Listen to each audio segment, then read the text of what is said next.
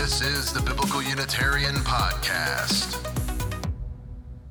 Greetings, friends, and welcome to the Biblical Unitarian Podcast. This episode number 41 entitled Adam Christology in Hebrews. The Biblical Unitarian Podcast is the podcast that aims to start conversations about the oneness and unity of God and about the humanity of Jesus. Thank you so much for joining us today. My name is Dustin Smith, and as always, I am your host. Recently, we've been examining Adam Christology in the letters of Paul, beginning with Romans and then 1 Corinthians and concluding with Philippians. We observed that Paul both believed and taught his congregations that Jesus acted as an authentic human being who fulfilled the role of the original Adam by succeeding where Adam had failed. Jesus accomplished this, according to Paul, by accepting his lot inherited from Adam, namely, as a royal figure who represented corruptible human beings susceptible to death. Jesus willingly took upon this role submitting in obedience to the death of Adam, and was rewarded with resurrection and exaltation by God the Father. Jesus is now seated at the right hand of God, partaking of the rule that was promised to Adam, yes, even a much more exalted rule. For Paul, Jesus was a human being who completely died to fulfill the role of Adam, and Jesus accomplished this as the last Adam, that is, one who obviously could not have pre existed the first Adam. Some of the same arguments that were used in Paul's descriptions of Jesus in terms of Adam Christology appear also in Hebrews chapter 2. In particular, Hebrews chapter 2 cites Psalm 8 in reference to Jesus as the fulfillment of the role originally intended for humanity. It notes that Jesus accomplished this in his death and that Jesus shared in the state of flesh and blood humanity. And all three of these arguments were argued by Paul decades before Hebrews was even written. So, it is reasonable to ask if the unknown author of Hebrews also believed and taught Adam Christology.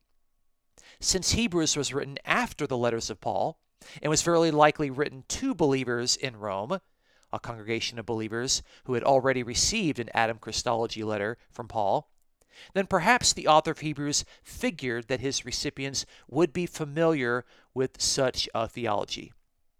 This episode of the Biblical Unitarian Podcast seeks to examine the passage in Hebrews chapter 2 to see how it depicts Jesus in terms of Adam Christology.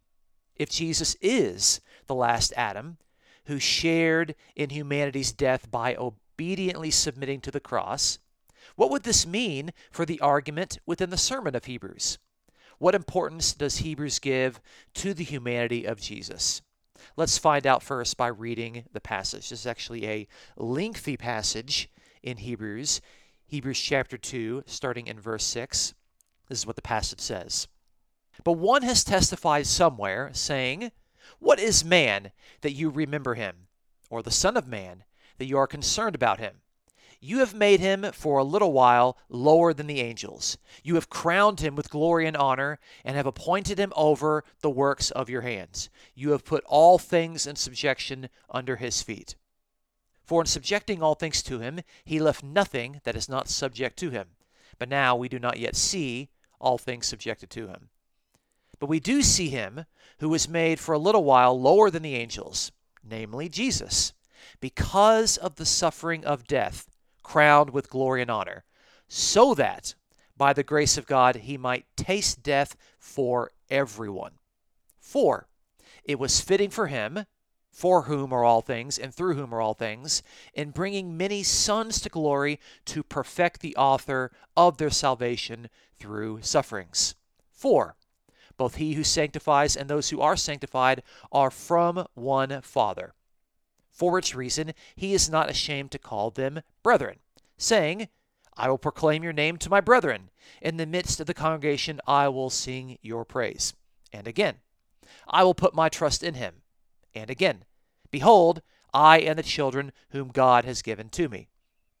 Therefore, since the children share in flesh and blood, he himself likewise also partook of the same, that through death he might render powerless him who had the power of death, that is, the devil, and might free those who, through fear of death, were subject to slavery all their lives.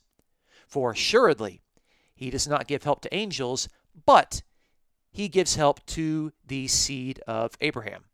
Therefore, he had to be made like his brethren in all things, so that he might become a merciful and faithful high priest in things pertaining to God to make propitiation for the sins of the people.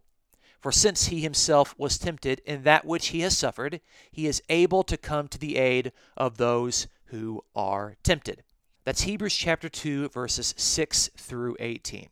And there are multiple points here in this passage that seem to indicate that the author of Hebrews possessed and taught in Adam Christology. Let's look at these points. Well, to start off, we can see that the author of Hebrews cites Psalm chapter 8 in reference to Jesus, and it's a psalm that depicts God's purposes for all humanity. God had the purposes of humanity that human beings would rule over God's creation, that God would put all things in subjection under the feet of humanity. Of course, Psalm 8 originally regarded Adam as the prototypical human being, but as the human being who would represent all humanity. And so it is interesting to see here that the author of Hebrews cites Psalm 8 to describe how Jesus fulfills the role of Adam and the role of humanity.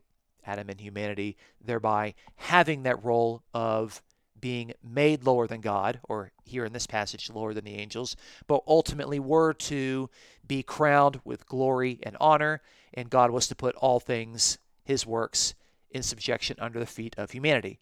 Jesus has fulfilled this in his death, resurrection, and exaltation. As the human Messiah, destined to rule over God's creation, per Psalm 8, Jesus was made lower than the angels with whom Jesus was contrasted for the entirety of the first chapter of Hebrews. So Hebrews has already established the fact that Jesus is not an angel. He's contrasted with the angels, but Jesus has been made greater than the angels in light of his death, resurrection, and exaltation. The author of Hebrews shows that before Jesus' exaltation to having all things subjected under his feet, Jesus tasted death for everybody. It says this in Hebrews chapter 2 and verse 9. In other words, Jesus lived in solidarity with humanity, suffering the same death that becomes of every human being.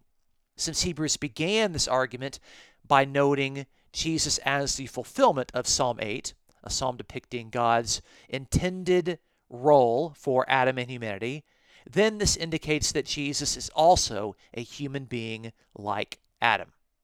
The argument continues by noting that God perfected Jesus, the author of salvation, through sufferings. Yes, God perfected Jesus. In other words, Jesus needed to be perfected. And one of those imperfections was the mortality shared by all human beings. It is interesting to dwell upon the fact that God was the one who perfected Jesus by allowing the human Jesus to taste death for everyone. The author of Hebrews goes out of his way to make sure the readers know that the relationship between Jesus and humanity is that of brethren. Another way of translating the word brothers. Jesus and humanity are described as fellow brethren or fellow brothers and sisters.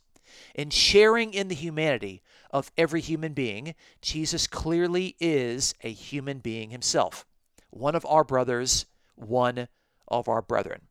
The proof text Hebrews uses to establish Jesus' brotherly link with humanity is Psalm 22, a popular psalm by early Christians in their attempts to articulate and understand Jesus' role and importance. In other words, Jesus being a human being like the rest of humanity is in fulfillment of Scripture. The author of Hebrews, building off the point of Jesus' shared humanity, notes that just as human beings share in flesh and blood, Jesus shares of that same humanity. The phrase flesh and blood refers to humanity in need of redemption. And you can see the same phrase in 1 Corinthians 15 and verse 50 and Ephesians chapter 6 and verse 12. And it is in this human condition that Jesus dies a mortal's death. Jesus' resurrection and exaltation to having subjection over all things under his feet includes the power of death.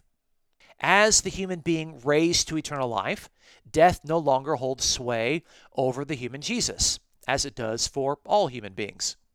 Jesus shared in the death becoming of humanity so that he might be exalted over the power of death. This is where the author of Hebrews introduces Jesus as the high priest, namely, the high priest in light of his exalted resurrection human state.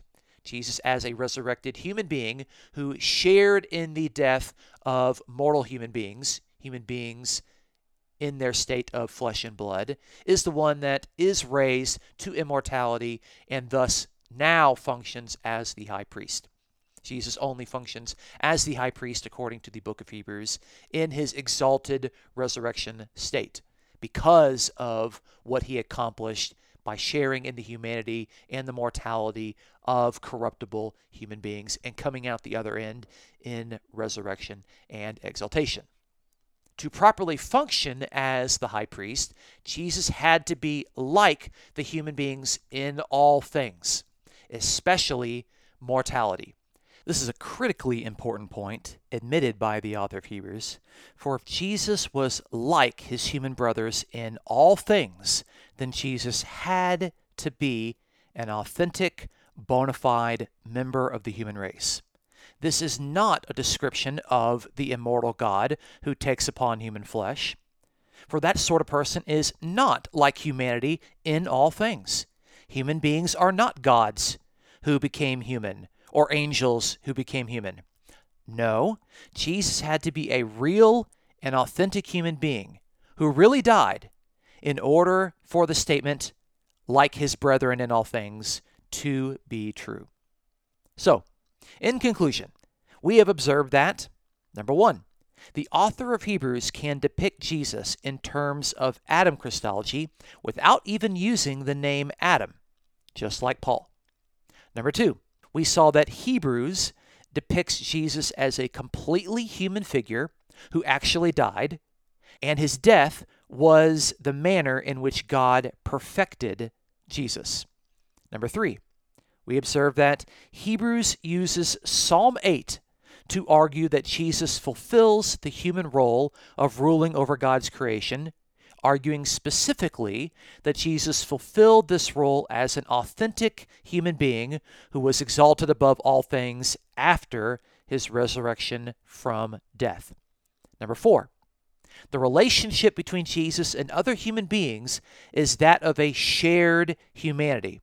And Hebrews refers to human beings as the brethren and brothers of Jesus. And Hebrews even cites Psalm 22 in order to prove this point. And number five, in order for Jesus to be the high priest, Jesus had to be like human beings in all things. And this description proves that Jesus the Messiah was a real human being rather than God or some angelic figure partaking of human nature. If you enjoyed the Biblical Unitarian podcast and you would like to donate to the work that it is doing, please check out this episode's description for a PayPal link. Thank you so much for joining us today. My name is Dustin Smith. Until next time, you take care.